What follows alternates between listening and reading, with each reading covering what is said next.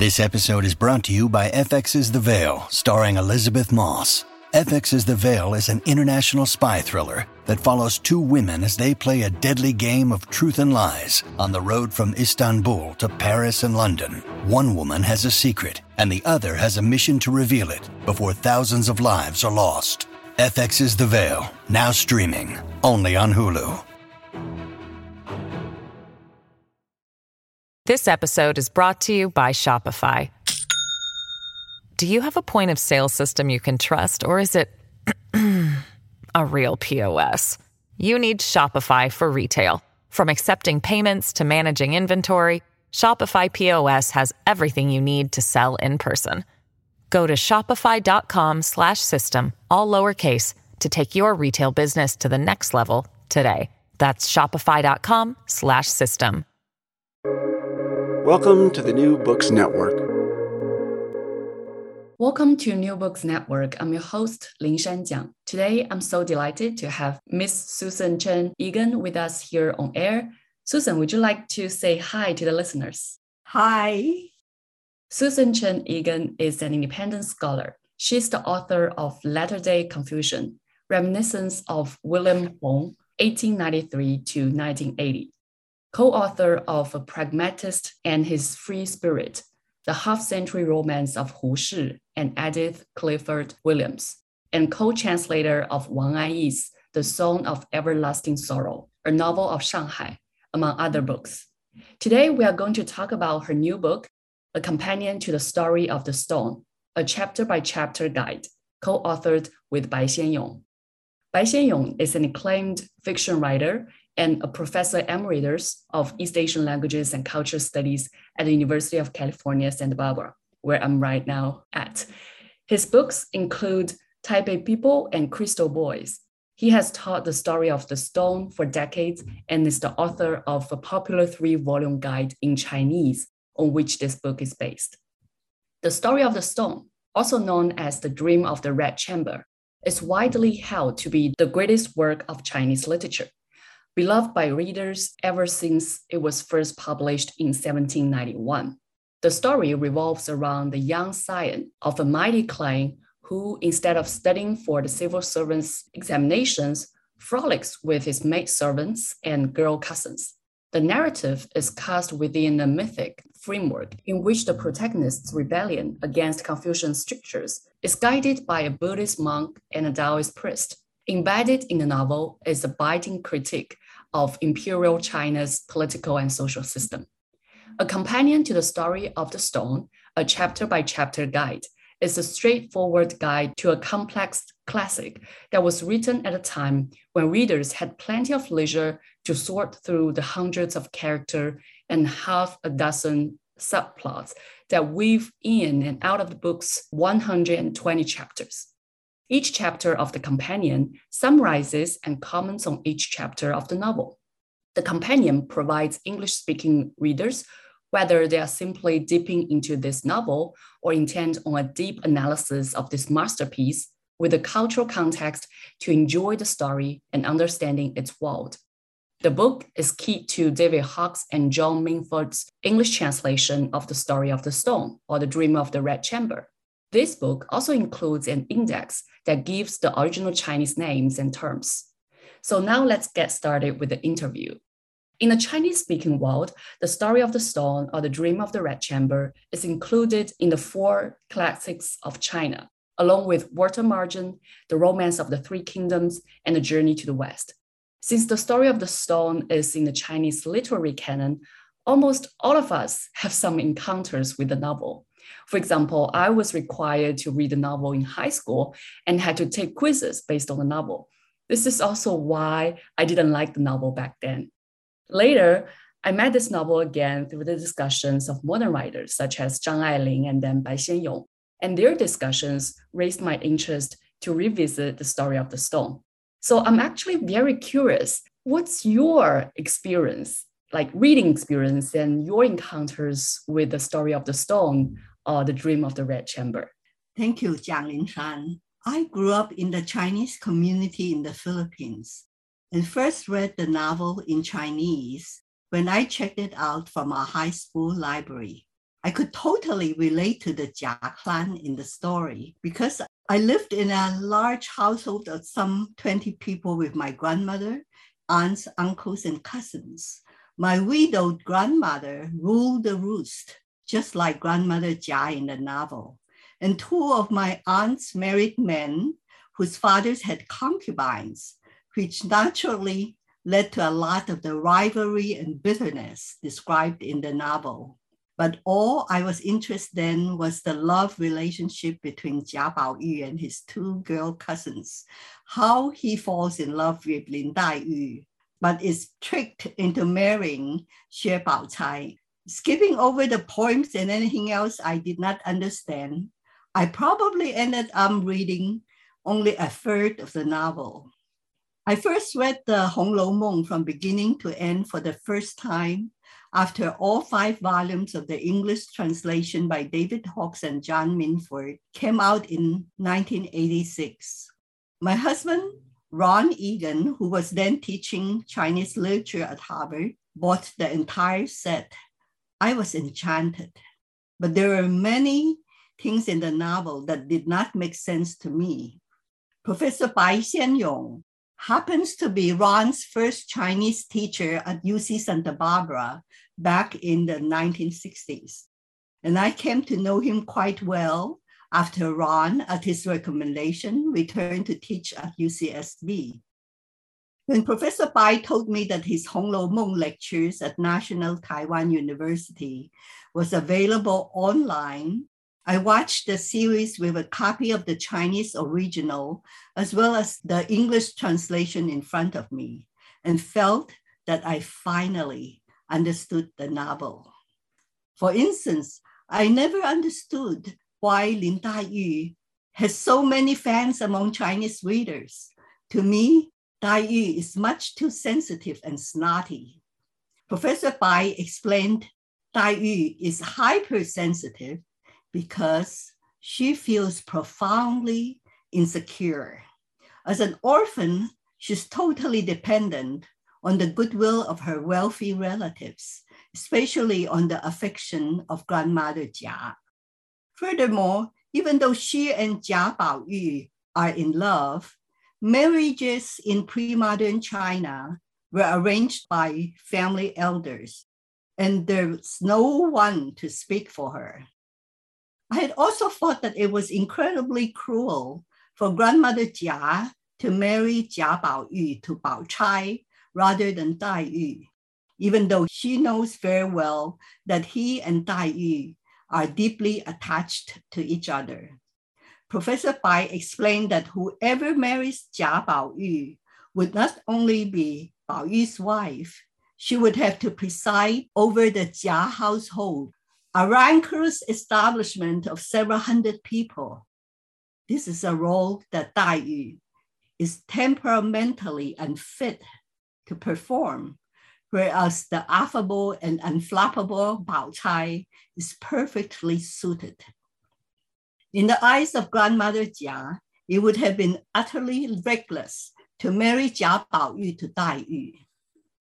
Until Professor Bai explained these crucial points, large chunks of the novel were mystifying to me. It was like someone turning on an electric light. Thank you so much for sharing that wonderful experience. So, just a note for the English listeners who do not understand Chinese. Lou is the Chinese name of this novel we are talking about, of course. So the English translation is The Dream of the Red Chamber, or the other name is Shi Ji. So the English translation is The Story of the Stone. And Yes, I feel that love triangle you were talking about was something that attracted a lot of people to watch this kind of romantic drama. But at the same time, there are, of course, all kinds of deeper meanings to it. And your interpretation just now actually bring me back to some of the memories of reading this novel, but also intrigued me again to read even more. So now let's come to the second question of this whole writing of the book. So, how do you come up with the idea to write a chapter by chapter guide? And how do you carry out this book project? Does the pandemic influence this book project?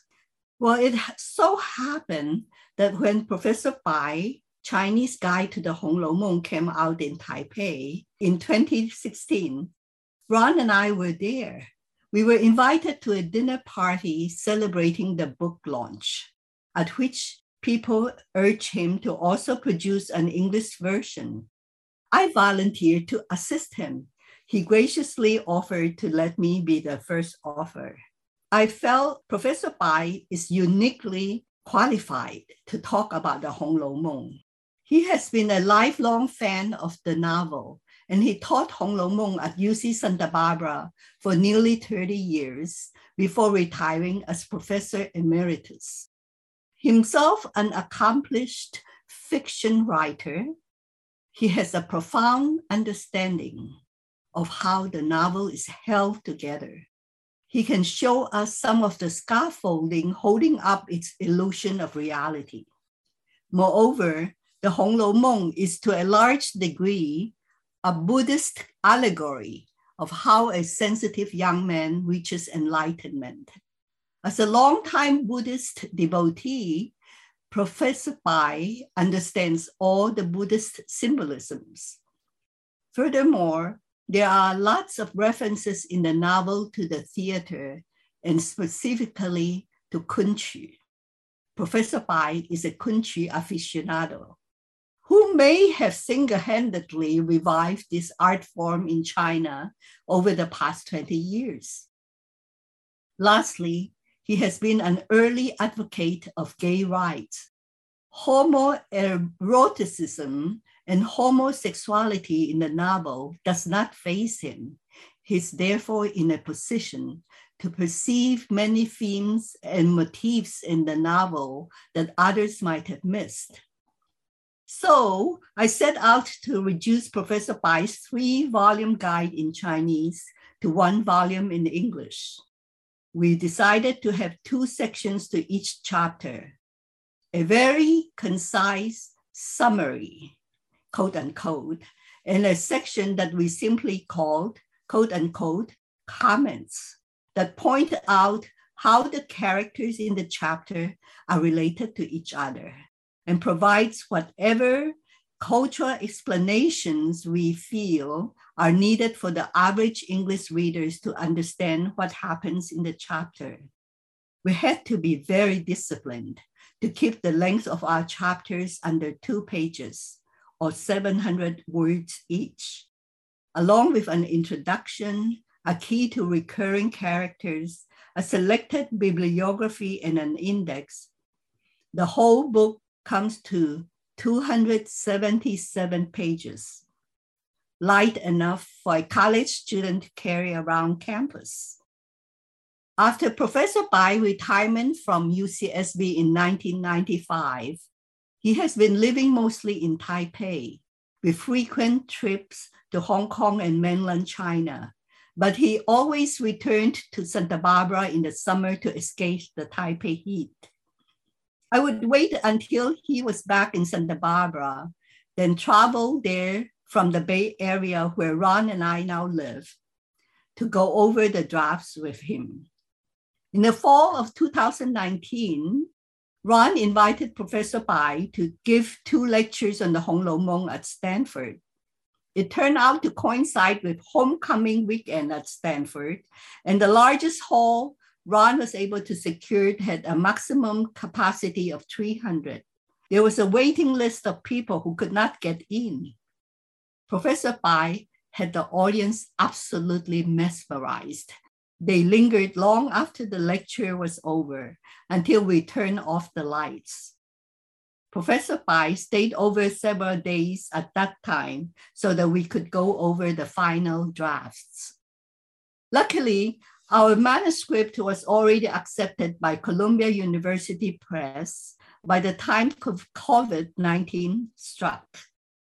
If anything, I'm quite convinced that the reason that the work on this book proceeded so smoothly and with such uncommon speed at the press was partly because with little distraction and nowhere to go, everyone involved was able to focus on the project. We are very pleased with how it turns out. On seeing the book for the first time, many people exclaim that it's beautiful. It also feels very nice in the hand. Great. It's such an interesting experience that how you come up with this book with Professor Bai actually also reminds me of a lot of encounters I had with Professor Bai because he's actually my favorite writer throughout time. And when I was still a master student in Tsinghua University, I actually went to Peking University to listen to his lecture about Peony Pavilion, which is one of the famous Kun operas in China. And then of course, I like his Taipei People a lot, that short story collection. And one of the short story is called Wandering in the Garden, Waking from a Dream. And the Chinese name is You Yuan Jing Meng. And also that's one part of Peony Pavilion. And if you read that short story, of course, it's also quite heavily influenced by the story of the stone or the dream of the red chamber. So I just feel so fascinated to hear all this experience how you come up with a book. So now let's come into the guide now. As you introduced in the introduction, there were actually some controversies surrounding the authorship of the story of the stone or the dream of the red chamber. Is Cao Xueqin the sole writer of this book? Is really a question for us to ask maybe forever. So could you tell us something about the author of this novel and how do you handle this controversy in the guide? Yes, the author of the Hong Lou Meng, Cao Xueqin, died around 1764. We do not know very much about him, but we know a great deal about his family because his grandfather, Cao Yin, was an important figure in 17th century China during the reign of the Kangxi Emperor. Cao Yin's grandfather was an imperial bodyguard, and his mother was Kangxi's wet nurse, Naima, and Cao Yin became Kangxi's childhood playmate. After Kangxi ascended the throne in 1661, he appointed Cao Yin's father to the post of Imperial Textiles Commissioner in Nanjing, in charge of procuring textiles for the imperial court whereupon the family moved from Beijing to the southern city of Nanjing. The Cao family held on to this lucrative post for three generations. The family played host to the emperor on his southern tours four times. Everyone knew that Cao Yin served as Kangxi's spy in the south. However, after Kangxi died, the Cao family cast its lot with the wrong faction in the struggle for imperial succession and ended up having its assets seized by Kangxi's successor, the Yongzheng emperor. Many episodes in the novel reflect this family history. Cao Xueqin was about 13 when the family lost its fortune. He spent the rest of his life in Beijing, barely making a living by selling his paintings while he worked on the Hong Lou Meng. The novel was not printed until 1791, decades after his death. Copies of the first 80 chapters of his manuscript were widely circulated and survive to this day, but no complete copy of the last 40 chapters has ever been found. According to the preface of the 1791 first edition, the editors had to quote unquote patch together the final third of the novel from some 20 chapters that they had found over the years and fragments of some other dozen or so chapters. Books published in pre modern China were not punctuated. When in 1921, the first punctuated edition was being planned, the publisher of Yadong Suju asked the celebrated scholar and social reformer Hu Shi to write an introduction. Hu Shi was the man who, through his research, firmly established that the author was Cao Yin's grandson, Cao Xueqin, that it is an autobiographical novel. This was confirmed by the discovery of a manuscript with scribbled notes on the margin saying such things as, yes, this was exactly how it happened, or no, she wasn't like that, showing that at least some of the episodes were based on real events. But Hushi also sparked a controversy by claiming that the last 40 chapters was simply forged on the strength of a poem from that period that seems to say that the last third of the novel was all written by one of the editors. And because some inconsistencies between the first 80 chapters and the last 40 chapters. As a writer of fiction himself, Professor Bai is convinced that the story is far too complicated for any significant portions of it to have been written by someone else. Nearly all the narrative threads left dangling in the first 80 chapters are resolved satisfactorily by the end of the novel. Although there are some inconsistencies in the style, and there are some inconsistencies in the various episodes from the first 80 chapters to the last 40 chapters, the writing quality remains very high. Much of it is, in fact, brilliant.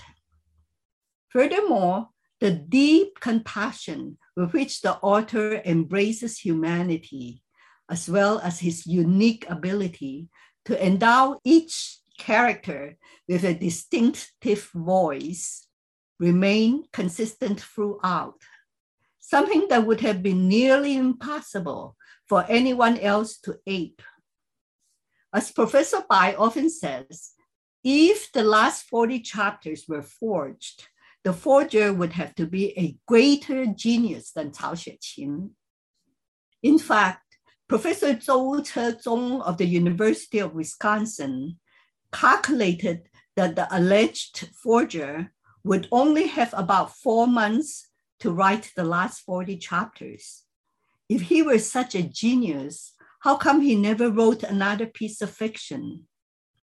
That is not to say, however, that some portions of the last 40 chapters were indeed written by Gao E, the alleged forger, who was one of the editor.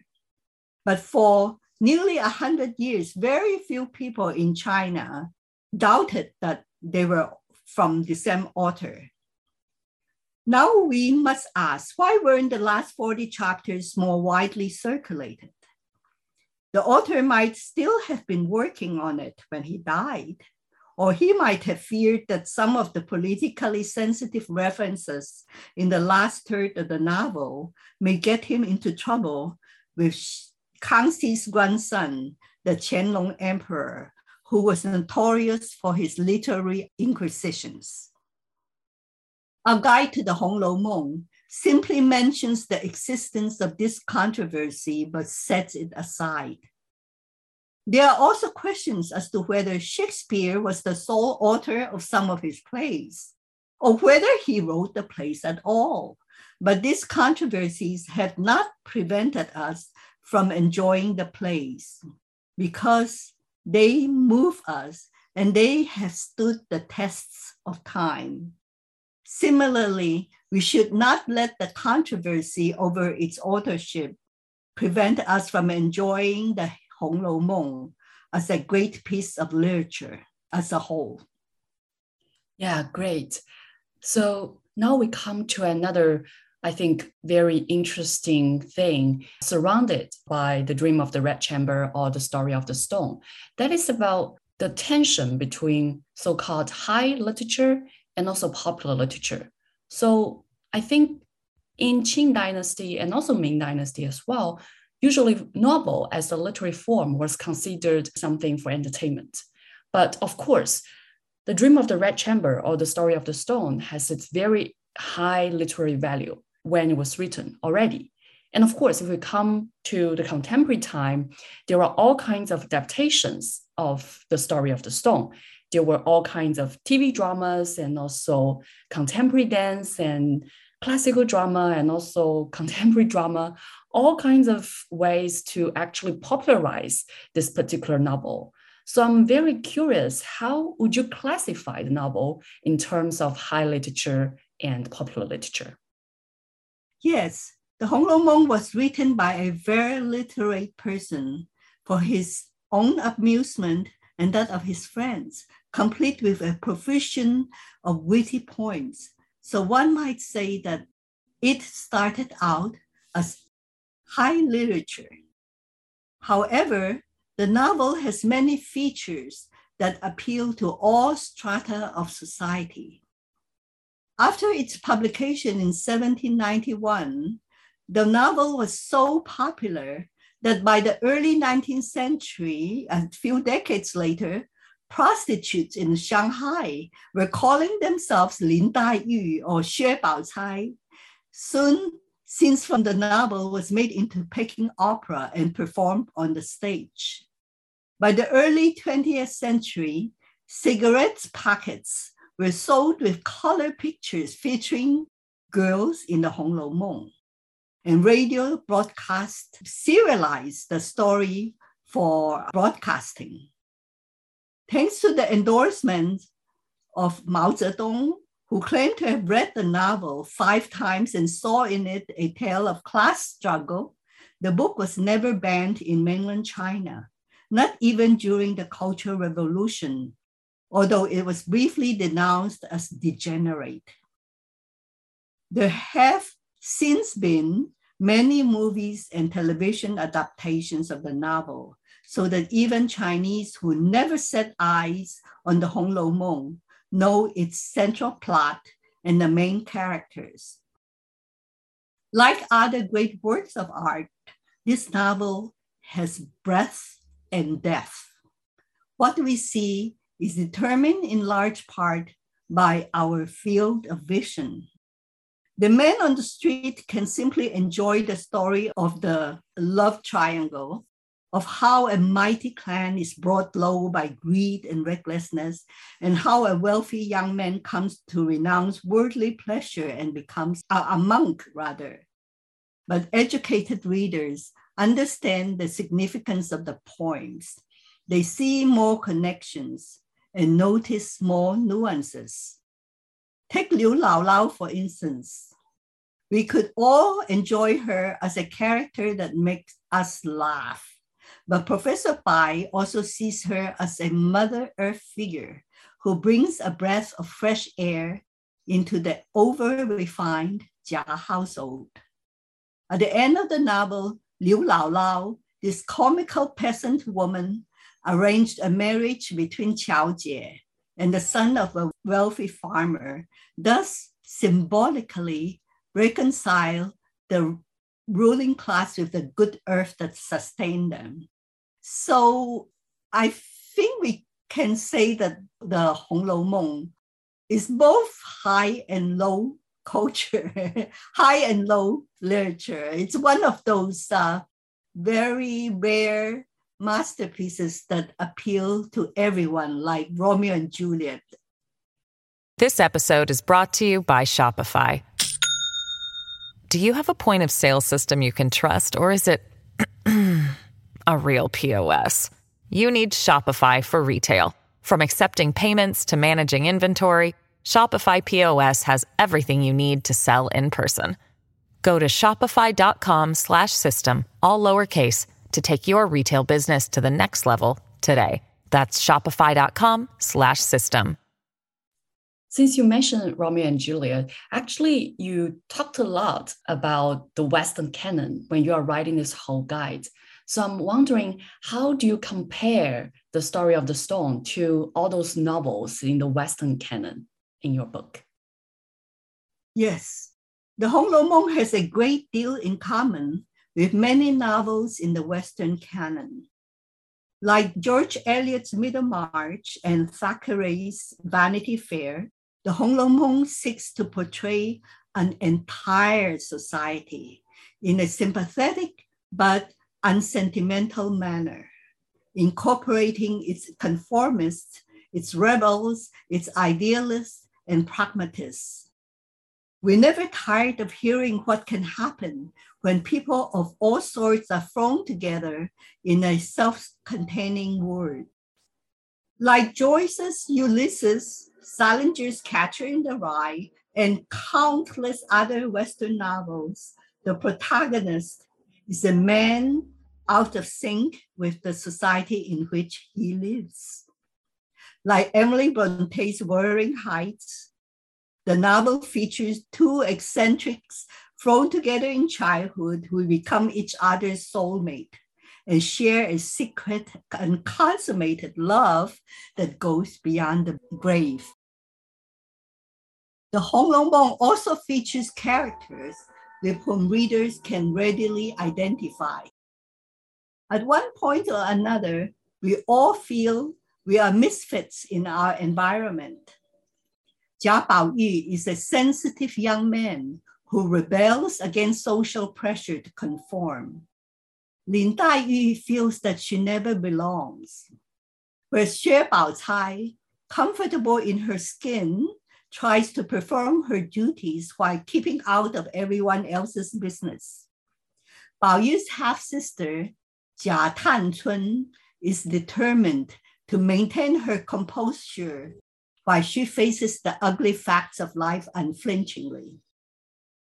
The Hong Lou Meng ranks with the best of novels in the Western canon in its inventiveness, its marvelous portrayal of everyday life, and its insight into human nature.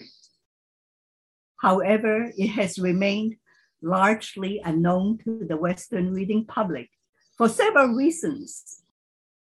Until the English translation by Hawkes and Minford started to appear in the 1970s, there was no good translation in any Western language. Too late, in fact, to be incorporated into university humanity curricula, which were more or less set by the 1960s. The length of the novel is another deterrence. It's about four times the length of War and Peace. In addition, Chinese names tend to confuse Western readers, and the story involves more than 400 characters in tangled relationships. What's more, to appreciate the story, the reader needs some understanding of traditional Chinese society. And to top it all, the novel is written to be reread. The significance of many episodes are not revealed until dozens of chapters later. But how many people today are willing to reread a long novel several times over? Our guide is meant to help the average English readers who might be willing to give the book a try, if only to dip into a few chapters to see what it's all about. You actually just mentioned the English translations of The Story of the Stone or The Dream of the Red Chamber in the 1970s. So there were actually several translations, I mean, complete translation of this novel back then. So why do you choose the English translation by David Hawkes and John Minford? To begin with, Hawkes and Minford have devised an ingenious way to help Western readers remember the large number of Chinese names in the novel. There are more than 400 named characters in the Hong Lou Meng, not counting those identified only by their occupation. Even Chinese readers familiar with the main plot and some of the personalities could not keep all of them straight. Chinese names are notoriously difficult for Western readers, partly because Chinese is a tonal language.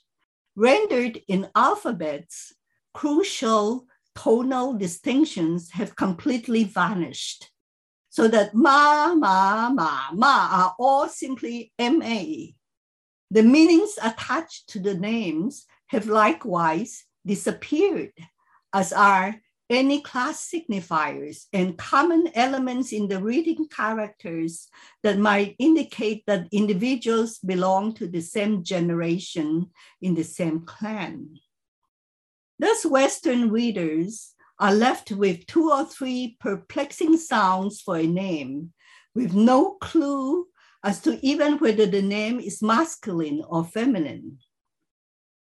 David Hawkes and John Minford makes life a little easier for the Western readers by rendering the names of the main characters the way they sound, but translate the names of servants loosely into English words. Thus, Jia Baoyu's maid Xiren becomes aroma. They, Daiyu's maid Zijuan becomes nightingale, much easier to remember. Names of actors and actresses are loosely translated into French words such as bijou, charmant, parfumé. Names of religious clerics are translated into Latin or according to Roman Catholic usage, so that we have Sapientia, Adamantina, Mother Iohesia, Thus, a glance at the names would tell the Western readers something about their social position. David Hawkes was a distinguished professor at Oxford University.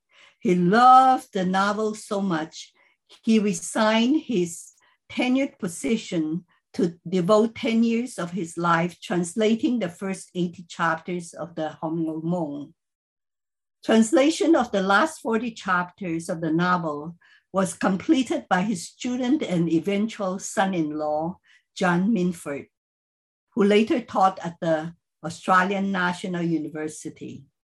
There's no question that Hawkes and Minford did a superb job, and the translation reads as if it were originally written in English. The Hawkes and Minford translation has often been criticized for being quote unquote too British, for making the Jia family members sounds as if they were British aristocrats. Yet precisely because the translators are British, attuned to the minute distinctions of a hierarchical society, and familiar with the way the upper class, Chinese or British, treat their servants, they are able to capture the nuances in this type of relationship in the novel. And servants constitute a large number of this cast of hundreds in the novel. So that is very important. Yeah, so we were just talking about the comparison between the guide and the Western canon and also the English translation. So it seems that this book really aimed at English readers. So I'm wondering for readers who are fluent in Chinese language, like I am, will we be learning anything from this guide as well? As the novel was written some three centuries ago, some of the episodes in the novel might be as puzzling to today's Chinese readers as they are to the English readers to whom this guide is meant. Chinese readers living in the 20th century, 21st century rather, might also find some of the unspoken assumptions and social custom in the novel very strange and might therefore find our explanations useful. Furthermore, reading the Hong Lou Meng in English, or even just reading our guide, has the additional benefit of quote unquote defamiliarization, hua. When a person is viewing something through the lens of some other culture than his own, he or she would notice things he had never been aware of before. It's like seeing things through the eyes of a child. Everything is marvelously new and fresh. Reading a novel with which one is familiar in another language has the effect of this the familiarization of heightened awareness. I highly recommend trying this sometime. This novel should also be a boom for lazy readers of all backgrounds. Since we do not expect the average English readers to plunge wholeheartedly into this long novel at once, we made it easy for people to sample a few chapters that sound interesting and read those first by providing them with the narrative and cultural context to do so for each chapter. Readers fluent in the Chinese language may use the guide the same way. Very true.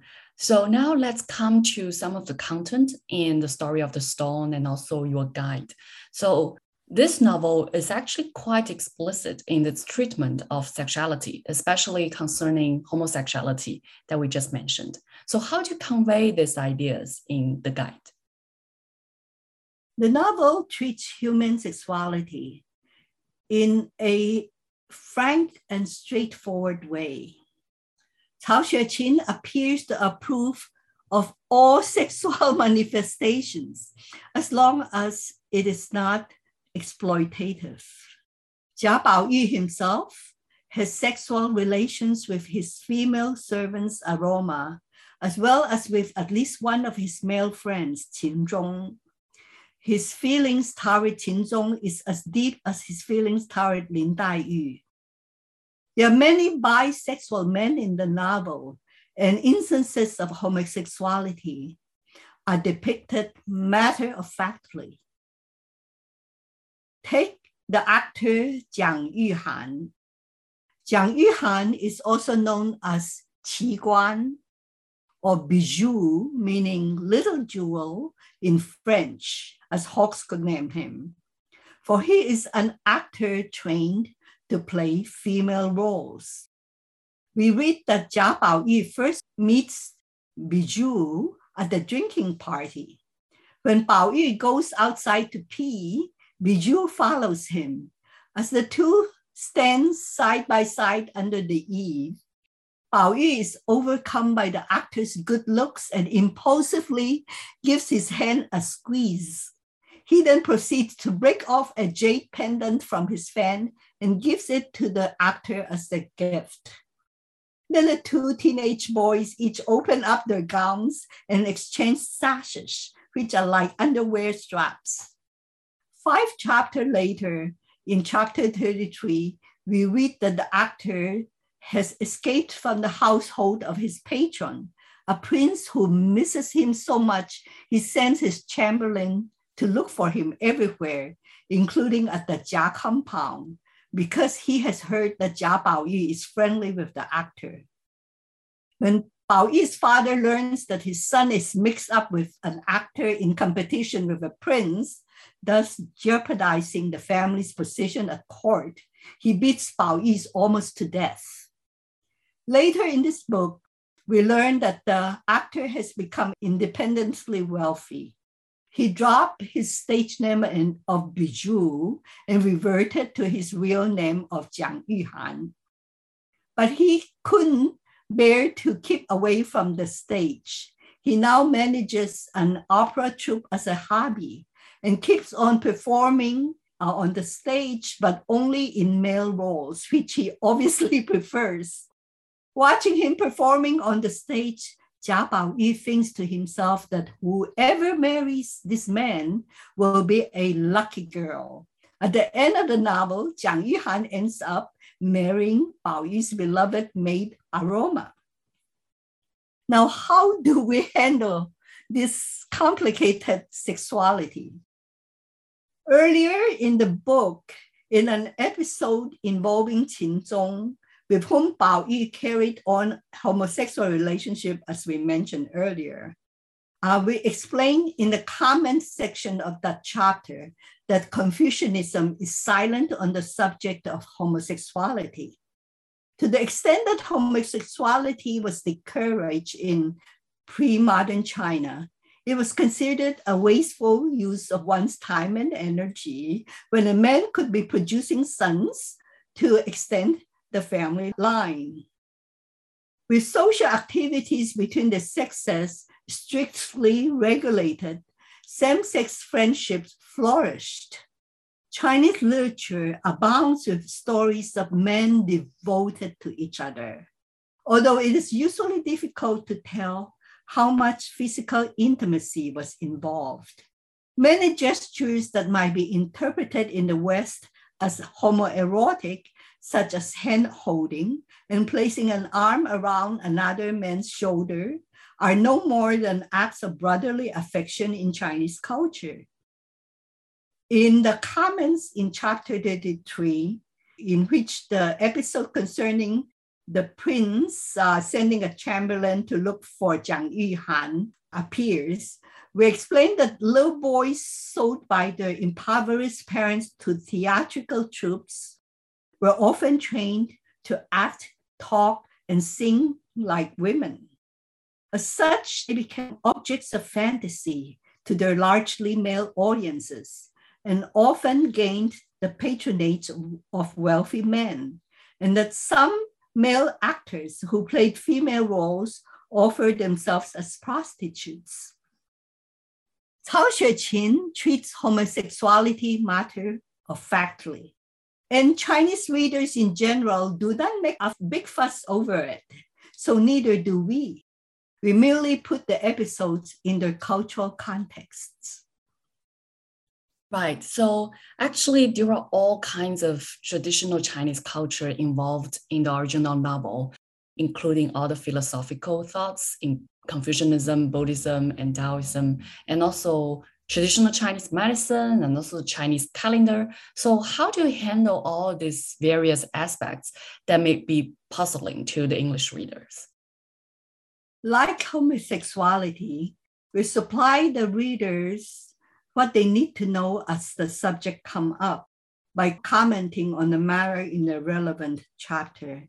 I must confess that I learned a lot about traditional Chinese culture as I do the research. When I come to certain things, for instance, about Chinese medicine, you know, I would uh, read up on the subject about, you know, uh, how they're related to yin and yang and so forth.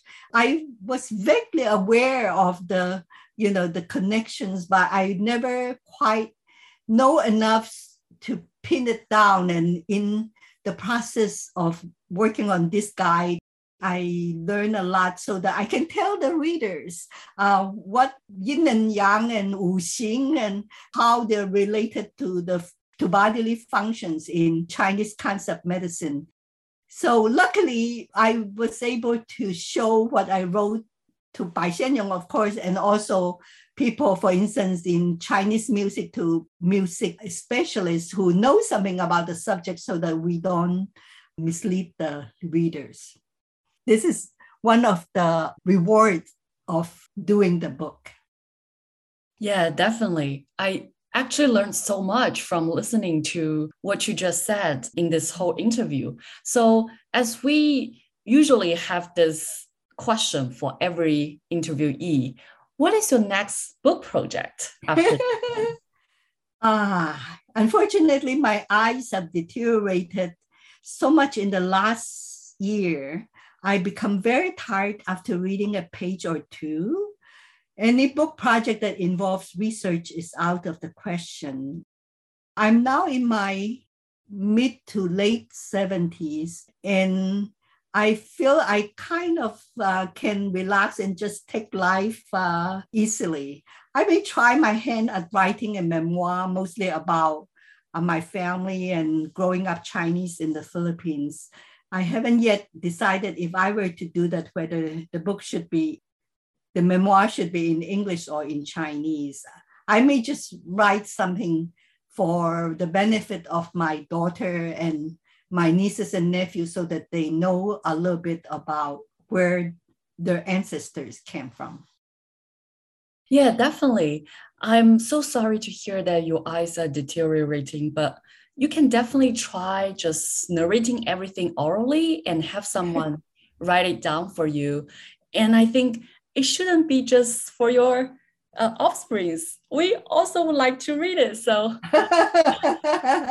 well, thank you. I'm highly honored to be interviewed by Lin Shan. Um, it helped me pull a lot of things together, and I hope this will uh, get more people to read the Hong Lou Meng.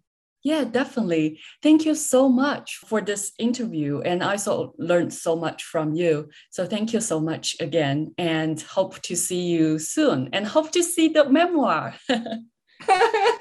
it would take a long time. Thank you. Thank, Thank you. you.